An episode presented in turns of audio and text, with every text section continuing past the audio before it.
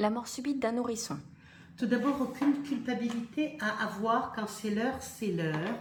Personne ne part avant l'heure. Chacun a un programme de vie de courte ou de longue durée. Ça s'appelle ce qu'on appelle le fatum, puisque c'est le destin. La mort subite d'un enfant est due, c'est dû à un temps qui devait finir. C'est-à-dire, si un enfant vit vingt-quatre heures, deux mois, trois mois ou quoi, c'est parce que dans une vie antérieure, il n'aura pas terminé ce temps et que dans ce programme de vie, il pourra le terminer.